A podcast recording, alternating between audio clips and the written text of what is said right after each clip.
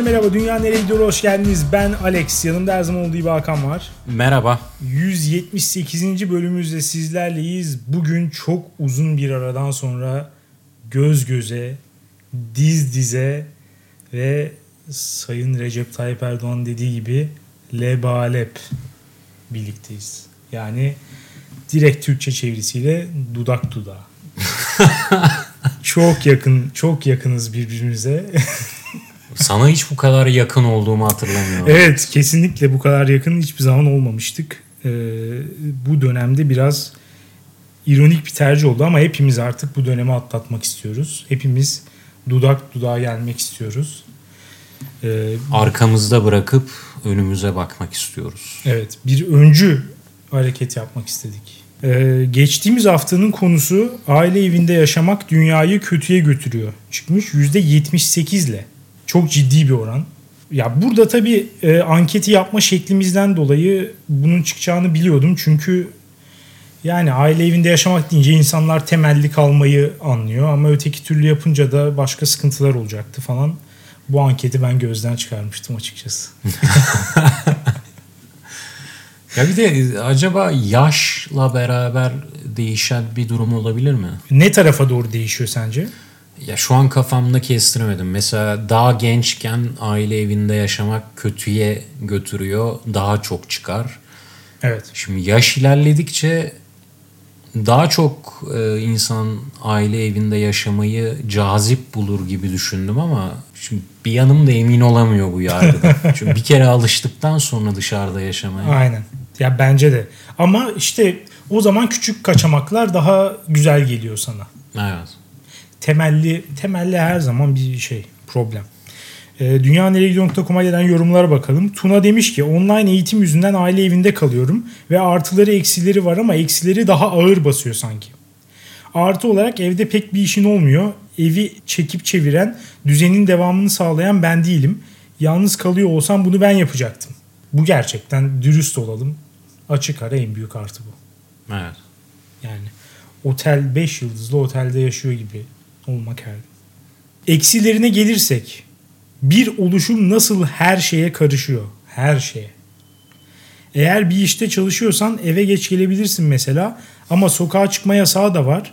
Üniversiteye gidememe olayı da var. Evde kısılıp kaldıkça insanlar birbirlerine sarıyor artık. Ve değinmeden edemeyeceğim bir konu var. Aile evinde kalan insanlar birlikte olduğu insanla nerede buluşuyor? Bu konuda zorlanmıyorlar mı? Sonuç olarak eğer yetişkinsen ve birlikte olduğun bir insan yoksa ya da evi varsa aile yanında belki kalınabilir. Evet haklı bir soru bu arada. Ben de geçen hafta sana e, nasıl mastürbe ediyorsun derken e, bu sorunun bir varyantını sordum aslında. Evet. E, beraber olduğun insan kiminde çok yakın da kiminde farklı bir insan. Evet yani bu kısmını e, düşünmedim tabii ki. Yani bunu tamamen geçici bir şey olarak e, hesap ettiğim için hiç o kısmını dikkate almadım ama ciddi bir sorun tabii ki evet.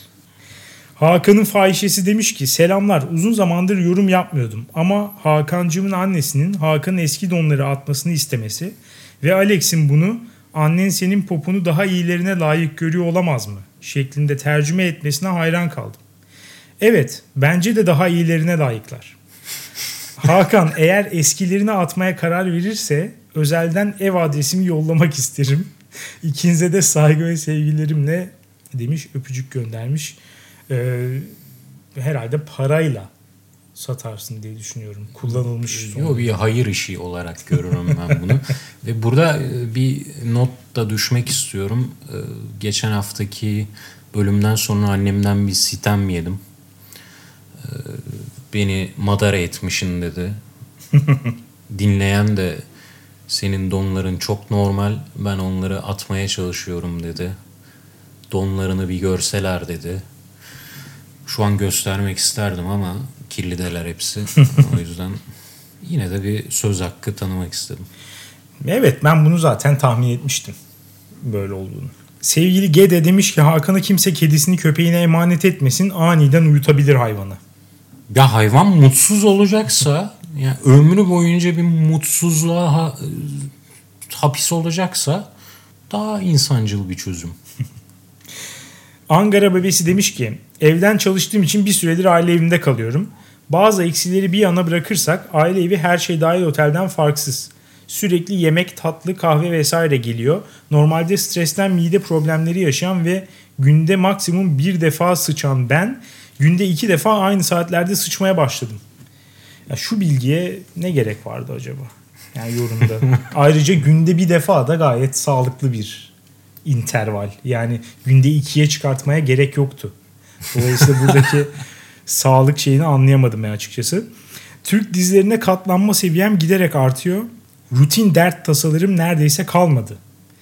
Mastürbe etme eylemini ise rahatlıkla gerçekleştirmiş bulunuyorum.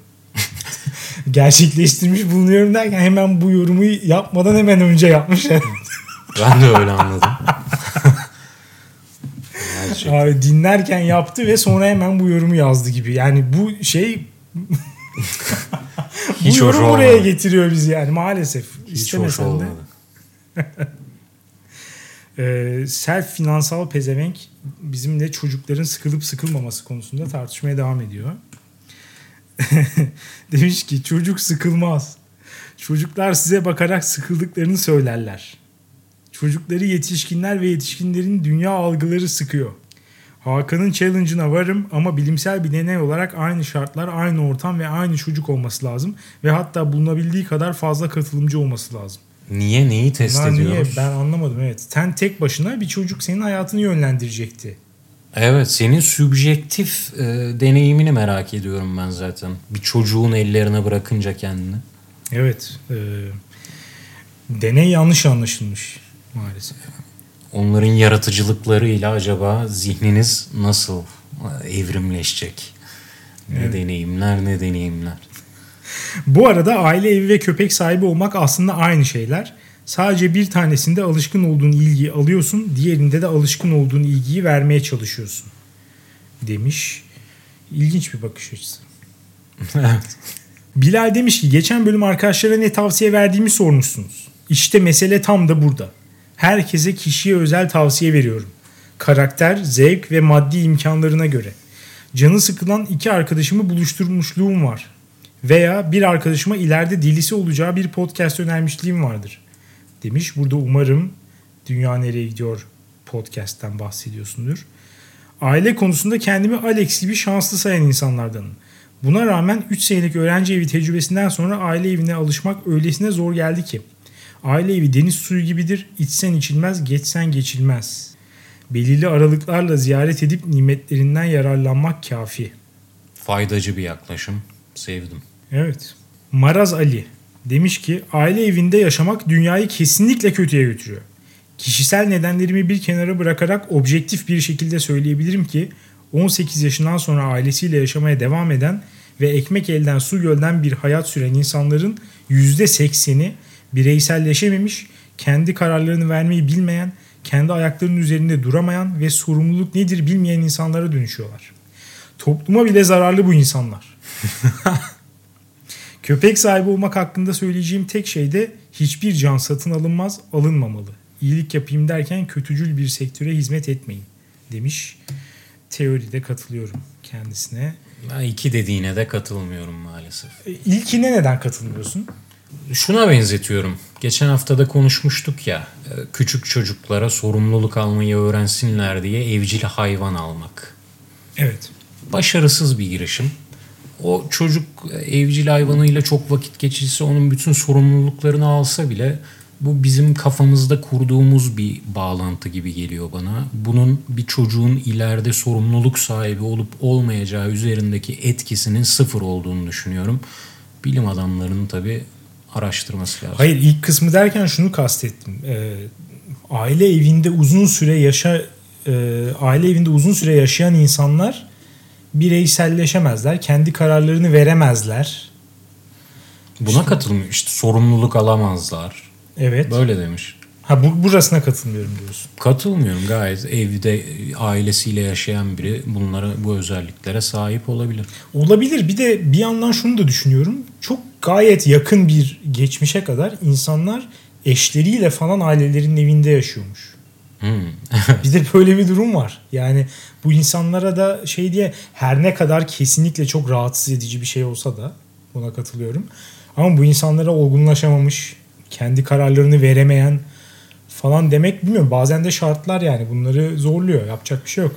Ya bizim kafamızdaki bir bağlantı gibi geliyor. Ayrı evde yaşıyorsa daha çok sorumluluğu var. Dolayısıyla almayı öğreniyor ve bireyselleşiyor. Çünkü ayrı evde demek bağımsızlık demek. Şimdi müsaadenle yine benzer bir kafamızdaki bağlantıyı açmak istiyorum. Lütfen. Ekstrem sporlar ve özgüven ilişkisi. Ruh hastalığı diyeceksin sen. Buna bir kere şöyle giriş yapayım istersen. Biraz alakasız olacak ama bu hafta sonu senin tavsiyene uyarak aile evine gittim. Nasıl memnun kaldın mı bu tecrübenden? Kaldım bu sefer. E, evet biraz da anneciğimin gönlünü almak istedim. e, doğumlarımla ilgili yorumdan sonra gittim. Gerçekten de baktı bana. Ya öyle ki ben koltukta otururken bir metre ötemdeki gözlüğünü istediğinde dahi bir düşünür hale gelmiştim Alex biliyor musun? Ya şimdi uzanacağım oraya geri alacağım falan. Böyle bir lüks. Ben de 2-3 haftadır hiç kapıyı açmadım mesela.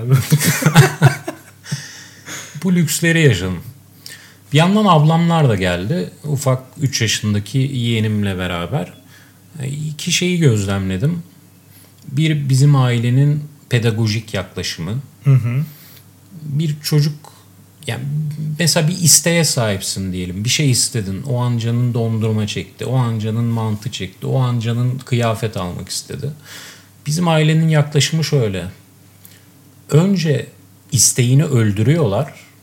Sonra istediğini veriyorlar. Çok kötü. Yeğenime olan yaklaşımları üzerinden bizim hayat, kendi hayatımı, ablamın hayatını da irdeledim. Bizim ailenin genel yaklaşımı böyle. İkinci hususta yeğenime sürekli ne yapsa sakın onu yapma tehlikeli. İşte e, cama dokunma cam kırılır ölürsün. Şuraya çıkma çok tehlikeli düşersin boynun kırılır. Yani sürekli bir tehlikeli dünya resmediyorlar. Evet. Ben de bu duruma hayıflanıyorum. Çünkü yeğenimin aynı bizim gibi korkak bir insan olacağını düşünüyorum. Böyle davrana davrana. Dolayısıyla yeğenim kanepede zıplarken o bir ekstrem spor yapıyor e, havasında yaklaşılıyor ona. Bunun da ileride onu güvensiz, özgüvensiz, korkak bir insan yapacağını düşünüyorum. Buna katılır mısın? Buna yüzde yüz katılırım. Ekstrem sporlar güzel şeyler mi diyorsun o zaman? Hayır ama çocukken e, buna izin verilip sonra yetişkinken bunu kendisinin yapmamayı seçmesi gerekir. Bireyselleştikten sonra mı? Yani evet çünkü e, şöyle söyleyeyim. Hiçbir şeye cesaret edemeyecek hale gelmemeli. Çocuk sürekli engellenerek. Ben de öyle yetiştim. Hı hı. E, ama yetişkin olduktan sonra da belli bir tehlike algısının oluşması gerekiyor kendi sağlığı için. Hmm. Ama ya küçüklükte hangi tarafa itmek lazım? Bence korkusuzluk tarafına Kesinlikle evet ona katılıyorum. Ben bir noktada e, şey filmini açtım. Netflix'te sen izlememişsin biliyorum. Şafak Duvarı diye film değil belgesel aslında. Bir parmağı kopan bir dağcının hikayesi. Hı hı bir noktada dedim ki siz yeğenime böyle davranıyorsunuz. Bir de şimdi size nasıl yetişen çocuklar var göstereyim dedim. Bu belgeselin başında çocuk babası tarafından 6 yaşındayken bir uçurum gibi bir yerin üzerinde ipte bağlı duruyor. Babası her yere götürmüş. Babası da manyak, dağcı mağcı bir tip. Evet. Her yere götürmüş. Çocuk 6 yaşında boşlukta sallanıyor. Şimdi buna muhtemel yani bunu benim yeğenime yapsan şu an muhtemelen ya, lafı uzatmayayım ölür. Evet kalpten gider. Evet gider. Veya böyle çok e, temel bir yetisini yitirir. Yürüyememeye başlar falan. Evet. Dolayısıyla çocukları korkusuzluğa itmek ileride de onların yapmasına izin vermek gerekir diye düşünüyorum.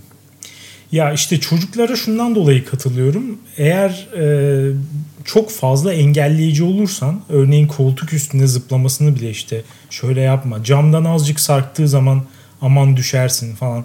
Her hareketini sınırlandırdığın zaman gerçekten çok çekingen birisi ne yol açabilirsin. Ama yani öteki yetiştirme tarzı da tabii çok kötü bence. Yani şu şu dağdan üst, sallandırmamak. Evet, ip üstünde dağdan sallandırmak ya da mesela işte Ruslar falan böyle denize atar falan çocukların hmm. böyle onlar acımasız yapmaya çalışıyor. Yani o Slav psikopatlığı vardır ya bir. Gözü kara.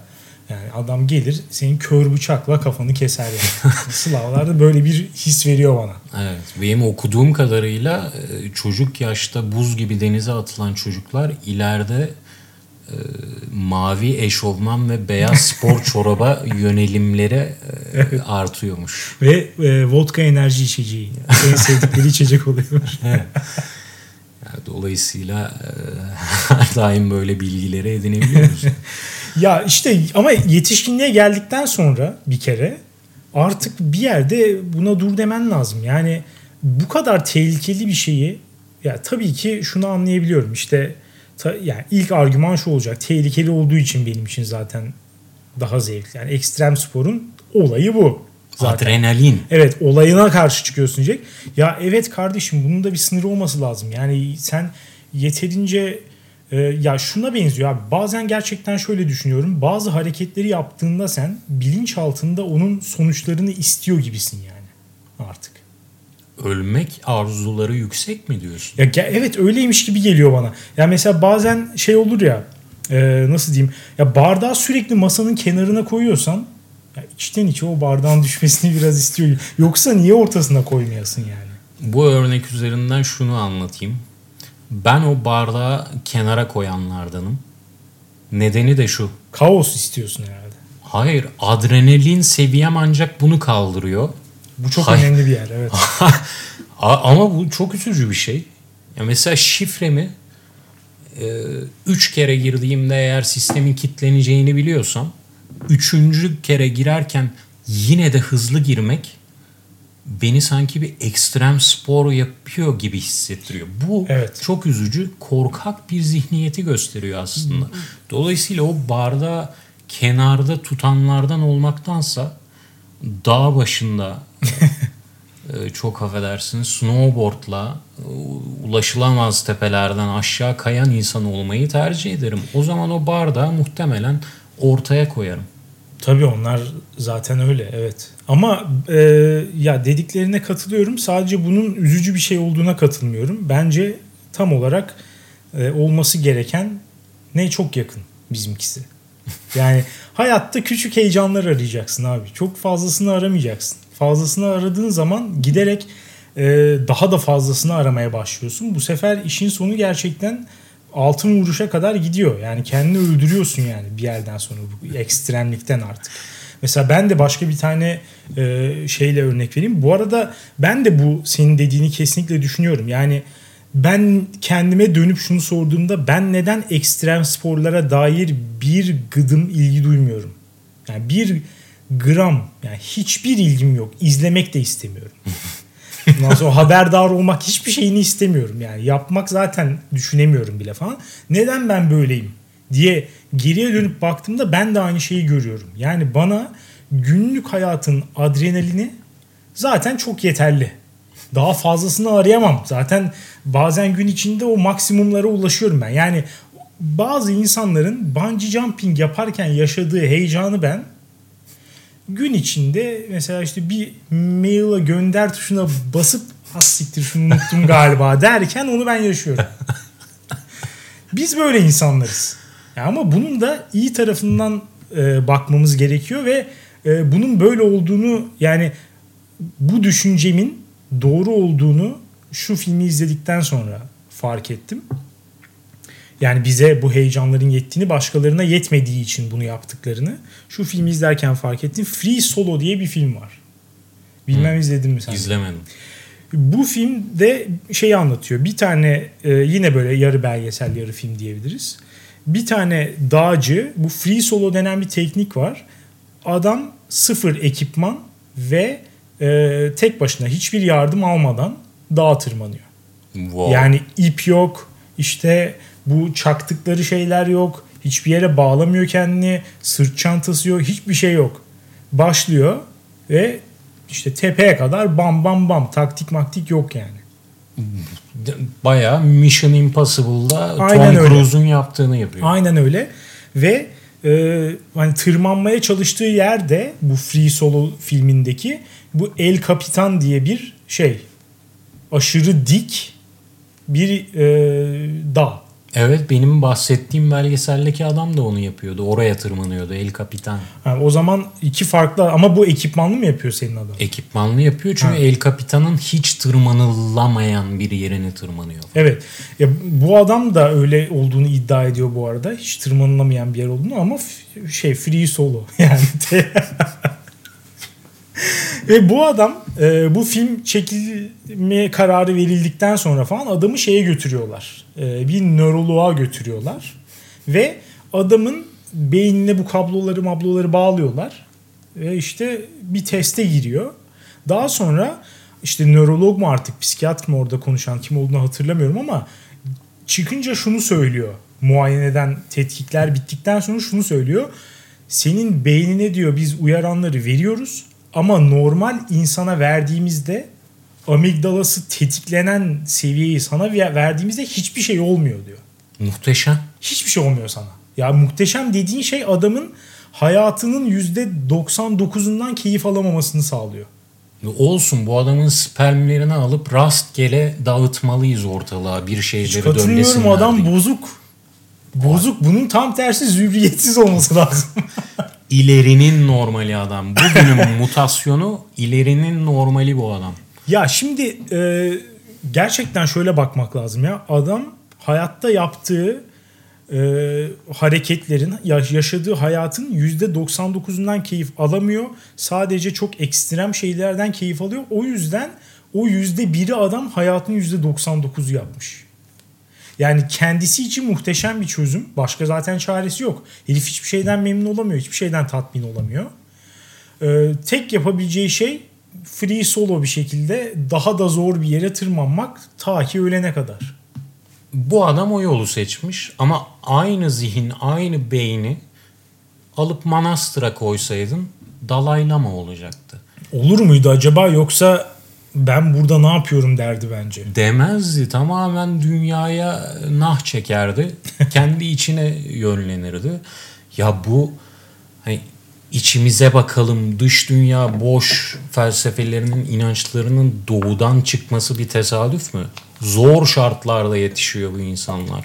Dolayısıyla zor şartlara alışan birinin daha nasıl diyeyim dingin, Dayanıklı oluyor. dayanıklı, dingin e, bir insan olma ihtimali çok daha yüksek. O ya şu bahsettiğin adamı ovaya koy. Yani ermiş ermiş bir insan gözüyle bakarsın. Senin gündelik telaşelerine, anksiyetelerine falan adam bir dağın tepesinden bakıp gülümser sadece. Ya zaten bu arada adam normal hayatında şey şeklinde yaşıyor yani gayet böyle parası falan var ama arabada yatıyor falan. Ev ev tutamıyor böyle ama zaten şeyi görüyorsun yani adamın içi içine sığmıyor çünkü. Yani dört duvar arasında kalması imkansız bir tip Yok maalesef. ya bu adam bizim idealimiz olmamalı mı? Bu adama Bence ne kadar olmamalı. yaklaşırsak o kadar iyi değil mi? hayır hayır hayır. İdeal insan biziz. Ee, Ve yani herkes ya toplumun ortalaması bizim gibi memur zihniyetli insanlardan oluşmalı. Arada böyle birkaç tane. Yani biz onun çektiği filmi izleyip ben avuçlarım terliyor. yani adam tırmanırken yani bir santim ayağa kayarsa öldü. O terlemiyor. Ben filmi izleyip adamın ölmediğini bilmeme rağmen ki ölse ne olur. Ee, ona rağmen benim avuçlarım terliyor. Bence dünya bizim gibilerin yüzü suyu hürmetine dönmeli yani. Hayır bu adam için diyeceklerim özetle bugünün mutasyonu yarının normali olmalı bu insanlar. Ama şeye kesinlikle katılıyorum. Yani gerçekten insanüstü bir şey yani. Ee, işte mesela sporcularda falan görüyorsun ya böyle freak of nature. Yani Evet. bazı sporcuların vücutları. Bu adamın da ak şeyi öyle, beyni öyle. Evet, bu tip insanların. Ya o bakımdan evet müzelik tipler yani. Müzelik değil. ya. yani saygı duyuyorum abi evet yani öleceği günde bekliyorum yani. Bayram ilanı. Peki şey der misin mesela e, birçok insan bu kişilerin ölüm haberini aldıklarında "E, oh be iyi oldu diyor. Mesela ya bunu yaparsan böyle olur lan zaten falan gibi. Yani sinirlenerek adeta bir şey gibi. Mesela tehlikeli bir şey yaparken yere düşersin. Annen gelip sana kızar ya ama o kızması aslında senin iyiliğini istediği içindir. Bu insanlara da genelde böyle yaklaşılıyor toplum tarafından. Ah be oğlum free solo yapmasaydın ne olurdu? Sen de diğerleri gibi kendini iple bağlasaydın. Ah be falan. Bence içten bir şekilde iyi oldu diyorlar. Çünkü ha, farklı gibi olmak istiyorlar Alex. Kıskanıyorlar değil mi? Kıskanıyorlar ondaki özgüveni, o maceracı ruhu. Evet. Ya ben bu arada ölürse direkt ayakta alkışlarım. Yani yapacak bir şey. Sadece aşırı fail bir şeyden ölürse o zaman hani gülersin mesela hani herif abi işte bir kilometreye tırmanıyor falan ellerle ayaklar falan. Sonra abuk subuk bir şeyden ne şu an aklıma saçma sapan bir şey gelmedi de. Gelmiyor değil mi? Zihnin hayal bile edemiyorsun. Bu adam ölümsüz gibi geliyor değil mi sana? Peki çocuğun bu adam gibi bir dağcı olmak istese ne yaparsın? Ya kesinlikle engel olmaya çalışırım ama bir yerden sonra da şunu fark etmek zorundasın. İstediğin kadar engel olmaya çalış hiçbir anlamı yok. Yani bu kişinin içinden bunu alamazsın. Mümkün değil. Ya tamam bu adam gibi olmasa da çocuğun işte 15 yaşına falan geldi ve ben dağcılığa merak saldım o yüzden bunun eğitimlerine gideceğim dedi. Otur lan oturduğun yere. Dersin değil mi? Ya Parayı da sen şekilde- vermek durumundasın. Sen vermesen. ya, yani gidip tek başına dağa tırmanmayacak herhalde. Ya ama işte 3-5 sene erteler o hevesini. Daha sonra yine yapar. Ben bunu düşünüyorum. Ya bu bu tip insanlar bunları vazgeçiremezsin gibi geliyor bana. Mümkün değil. O adam kadar ekstra olmasa da işte bir kere eğer yani bizim gibi değilse bu adrenalin, bu adrenalini yaşamak için, bunu salgılamak için ekstreme ihtiyaç duyuyorsa ya onu alıkoymak da bir yandan şey. O da ona bir kötülük. Hmm, bir hayvanı kafese koymak gibi mi diyorsun? Onun gibi bir şey evet. Çocuğuna bir hayvan muamelesi yaparsın yani. Ya yapmam işte. Yani baştan bir anne babalık içgüdüsüyle bu şekilde yaklaşırım ama sonra pamuk kalbim izin vermez buna. Yani burada tabii çok şey çelişkili bir durum var. Çocuğuna iyilik mi yapıyorsun kötülük mü? Bunları yani Pamuk kalbim, şey yapıyorum. Pamuk ediyorum. kalbim izin vermez onu tehlikelere yollarım diyorsun. Evet aynen onu ölüme yollar. İşte doğru ebeveynlik. Neyse o zaman bol adrenalinli bir konudan daha az adrenalinli bir konuya geçelim. Yeni sosyal medya e, fenomeni mi diyeyim? Hmm, fenomen gerçi kişilere söyleniyor ama furya diyeyim. Clubhouse adlı uygulama. Senin de yakın zamanda kaydolduğunu gördüm. Bu Clubhouse hakkında bu arada e, Android'li fakir dinleyicilerimizden özür dileyerek başlamak istiyorum bu kısma. Kendileri maalesef Clubhouse kullanamıyor. Maalesef. Ama e, şimdi bizi iyi dinlesinler. Yakında Android'e de gelince herkes sıkılıp uygulamayı bırakınca onlar da kullanmaya başlayabilirler. Ya bu arada Alex e, şu konuda yanılıyorsun. Adrenalinsiz dedin bu uygulamaya. Adrenalin mi? Ben yanlış odalara giriyorum o zaman. Be- Benim için giriş adrenalinliydi. Yaklaşık 5 saat süren bir adrenalin Aa, bu macerasıydı. arada giriş inanılmaz beni de çok heyecanlandırdı. Şu an hala da e, uygulamada maalesef bilmeyenler için açıklayayım. Şöyle bir durum var. Seni telefonuna kaydetmiş olan herkes seni orada da görebiliyor. Evet. Dolayısıyla orayı mahlasla kullanıyorsan, anonim olmaya çalışıyorsan burada ciddi bir sorun var. Burada bir çelişkiye giriyorsun ve önüne geleni bloklamaya başladığın bir süreç var. Ben bende hiç blok yok ama girerken başta isim sordu. Ne kolay geçtim. Senden de tüyoyu aldım. Hakan Hakan. Evet. isim. Sonra username sordu. Nick sordu. Ben e, bu arada ben, benim şeyden haberim yok. Tüm telefon listene, kontak listene erişebileceğinden. Benim için uygulama şundan ibaretti. Bir açacağım. Kimse beni tanımıyor, etmiyor. Ben e, Twitter tabiriyle yumurta kafa olarak gireceğim. Hı hı. İstediğim odaya girip çıkacağım. Ha, eğleneceğim. Username anonimlik kasıyorum. Son böyle uygulamadan çıkıyorum bulamıyorum çünkü falan. Sonunda buldum bir şey anonim. Girdim girmemle beraber o an girdiğimi bilmesi imkansız bir arkadaşımdan hoş geldin mesajı. Ve sonradan öğrendim ki bütün kontak listeme Hakan girdi diye mesaj gitmiş. Bu benim için Evet. büyük bir adrenalindi. Ve ikinci hayal kırıklığımda hiç öyle girdiğin gibi 100 tane oda belirmiyormuş önünde. Abuk subuk a- Çince, Arapça odalar falan çıktı. Anca birilerini takip etmeye başlayınca oda açılıyormuş değil mi? Evet yani sen takip ettiğin insanların hangi odalarda olduğunu görüyorsun.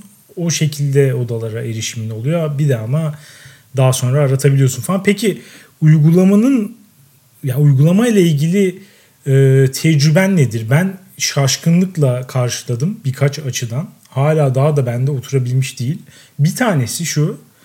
e, insanların uygulamayı ve kendilerini inanılmaz ciddiye almış olmaları. Ne açıdan? şey değişince, e, medyum değişince, araç değişince insanlar bir anda işte mesela ya şöyle değil midir abi? İnternette benim gördüğüm hayatım boyunca bir numaralı kural şu. Topluluk varsa birileri de o topluluğu trollemeye çalışır her zaman. Hı hı. Muhakkak ortamın trolleri olur. Burada abi hiç böyle bir şey yok. Oda açılıyor. Çok ciddi bir şekilde konuşuluyor. İnanılmaz medeni Hakan Bey el kaldırdı. Hakan Bey'e söz verelim. Hakan Bey siz ne düşünüyorsunuz? Falan. Sürekli bu modda. Ee, herkes sırasıyla konuşuyor. Hiçbir şekilde saygısızlık yapan yok. Mikrofonu açık. Oradaki muhabbeti siken kimse yok.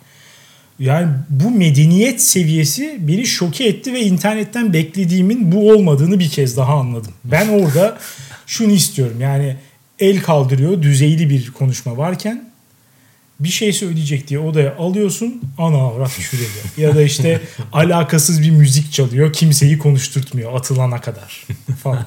Ya ben bunu istiyorum daha çok internetten. Bunu bekliyorum. Bu hiç yok. Herkes çok ciddi. Herkes işte e, marketing nasıl yapılır? Bilmem ne falan tarzı ciddi şeyler. Tabii biraz uygulamanın çıkış şeklinde falan da şey var. İşte biraz şeye denk geldi ya. E, Boğaziçi protestolarına denk geldi. Hı. Dolayısıyla herkes habercileri takip ediyor. İşte Nevşin Mengü'yü falan takip ediyor. Yani buralarda biraz daha ciddi konuşuluyor. ister Ya- istemez. Evet bu haberci takip etme e, trendini gördüm. Ona kapılmamaya çalışıyorum ben şu an. Ya evet yani ara ara olabilir ama niye sürekli zaten her yerden bize haber akışı var. Bir de Clubhouse'da insanları dinlemek istemiyorum gerçekten. Ama bir de üstüne şey de var tabii ki.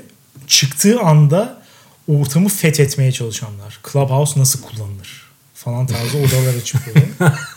yani abi bir şeyi de salın ya. İşte yapa yapa öğrenir herkes yani. Ortada bir şey de yok yani. Açıp konuşuyorsun. Oda açıyorsun, konuşuyorsun. Ya bu dediğin yolda giderse biraz sıkıcılaşabilir. Ama e, şu an için benim deneyimim ben buna bağımlı olabilirim. Ya evet sonuçta şey güzel bence fikir güzel ama kullanım şekli beni de şimdiden sıkmaya başladı. Bu kadar ciddiyet olması sürekli. Ya beni rahatsız ediyor abi bu kadar düzeyli konuşmalar ve e, herkesin çok ciddi olması beni bozuyor biraz. Ama şunu da kesinlikle çok takdir ediyorum. Çıkış şekli yani bir şaheser gerçekten. İşte sadece e, Apple iPhone'u olanlara işte sadece davetiye ile girebiliyorsun falan. Sanki çok özel bir kulüp zaten adı da Clubhouse. çok özel bir şeye mensup mu? Belki de o yüzden bu kadar düzeyli davranmaya çalışıyor insanlar. Olabilir. Değil mi? Ay ama ben bugün bir odaya girdim mesela. Ee, odanın başlığı kadınlara istediğinizi sorabilirsiniz. Limit yok falan gibi bir şeydi. Ee, ilk açtığımda kadın fışkırtması ne soruyorlardı? konuşuluyordu. Aha. Ama onu da mesela düzeyli bir şekilde mi konuşuyorlar? Evet. İşte. ama Abi, çok olay bu. güzeldi. Ya evet ama Oradan girildi. Sonra bir anda yalnız çocuk yetiştiren annelerin dramları konuşulmaya başlandı. Ama her gelen çok e, şey konuşuyor. Yani güzel konuşuyor diyeyim. Ya Evet. Bu biraz moralimi bozdu biliyor musun? Bir İngiliz yani İngilizce bir odaydı. Bir de şunu düşündüm. Bu Amerikalılar, İngilizler falan ya muhteşem konuşuyor ya. çok doğru. Yani sinirlerim bozuldu Alex. Ben böyle konuşamıyorum diye kendime sinirlendim. Ama ya, yanlış anlama. O konuşulanları belki Türkçe duysam direkt siktir çekerim.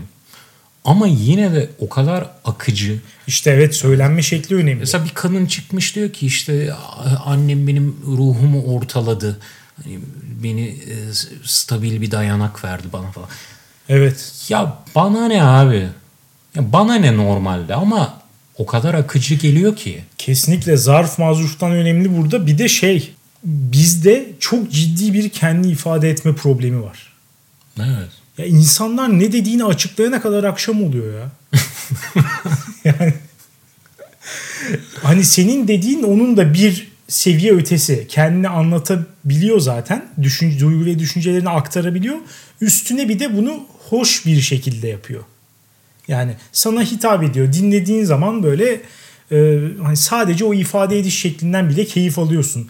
Ya biz daha ilk aşamayı geçemedik ki. Evet. Yani Türk odalarında bunu dinlerken de her ne kadar herkes çok ciddi bir şekilde konuşmaya çalışsa da ıı, anlaşamıyor insanlar yine de. Olmuyor yani. Biz nedense kendimizi ifade edemiyoruz abi. Aktaramıyoruz kafamızdakini.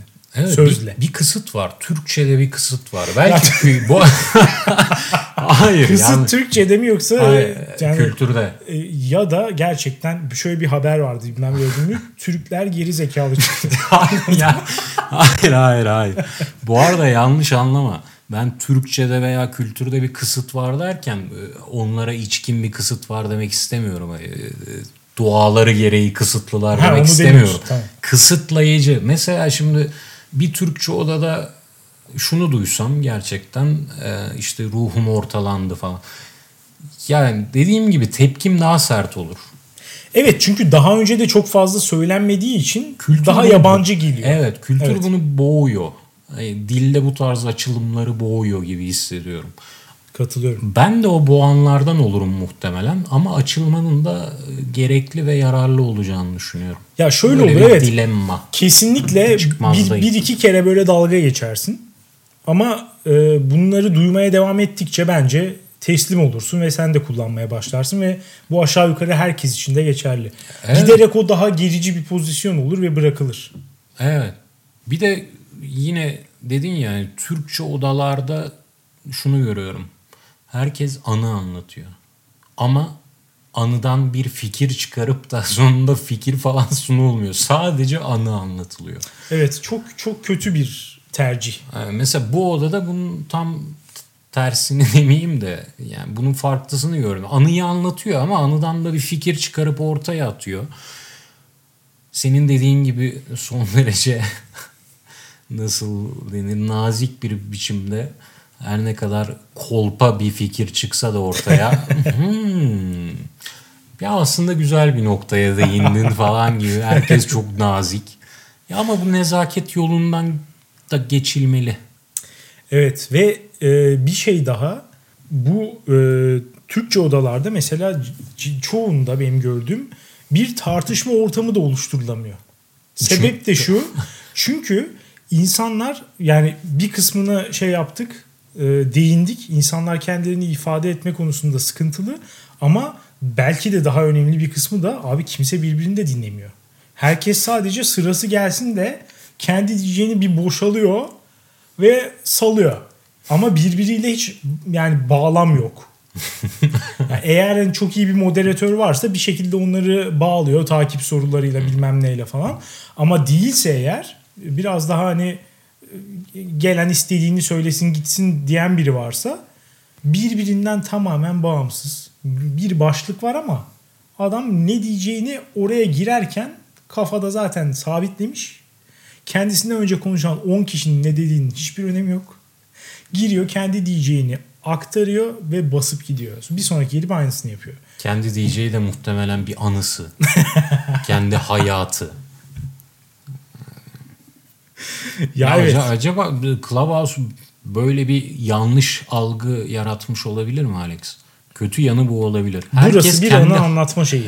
Herkes kendi hayatının muhteşem bir şey olduğunu düşünüp kendisine bir kendini ifade edebileceği ortam buldu sanıyor galiba.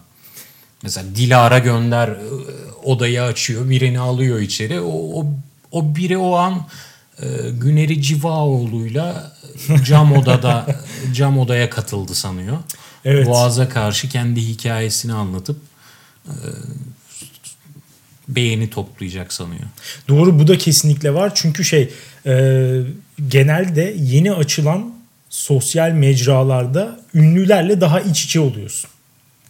Dilara gönder beni dinliyor şu an. Aynen, Benim hayat aynen öyle. hikayemi Evet. dinliyor. Mesela Twitter'da ilk kurulduğunda böyleydi. 2009 yılında Twitter'da sen bir mention attığın zaman bir ünlü sana cevap atıyordu.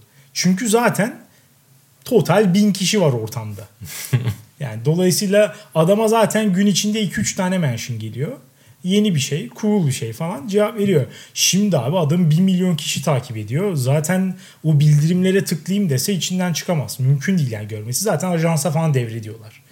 Şu anda Clubhouse için aynısı geçerli. Az kişi var. 200 kişinin olduğu, içinde de 6-7 tane ünlünün olduğu bir odada.